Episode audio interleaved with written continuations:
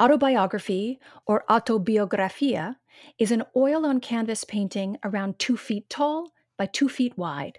Displayed across a bright yellow tangerine background are multiple self-portraits of the artist Cecilia Vicuña at various ages, ranging from infanthood in nineteen forty-nine to young adulthood in nineteen seventy-one when this painting was created. The artist explains, "I had the idea to paint my autobiography, choosing pictures from all ages to represent the different states before becoming what I now am." The earliest self-portrait of the artist, with a painted white scroll below dated nineteen forty-nine, shows a naked, pudgy infant smiling with dimples, sitting upright with legs crossed. At the top center of the painting, a self-portrait dated nineteen fifty-five shows Vicuña as a seven-year-old schoolgirl in uniform seated at a wooden desk, topped with a globe, writing letters in a composition book.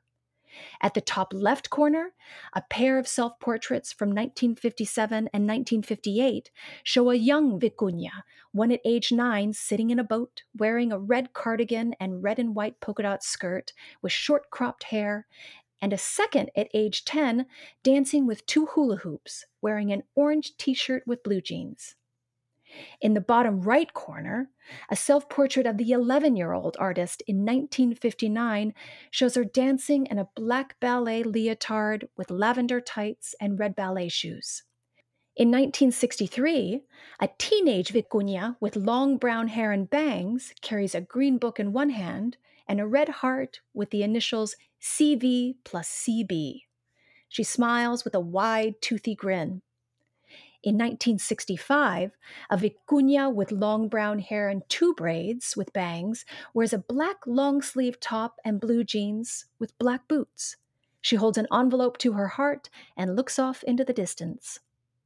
In nineteen sixty-six, Vicuña, at age eighteen, is a young woman with a short brown bob and orange sleeveless dress.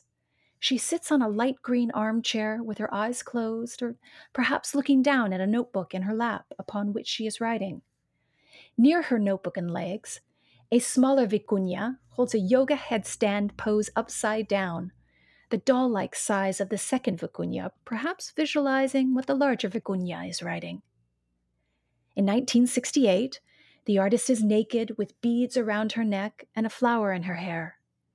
In nineteen seventy, the artist has long, flowing, wavy hair and wears a turquoise dress while holding a small green branch in her hand. Her eyes are closed, and she looks peaceful.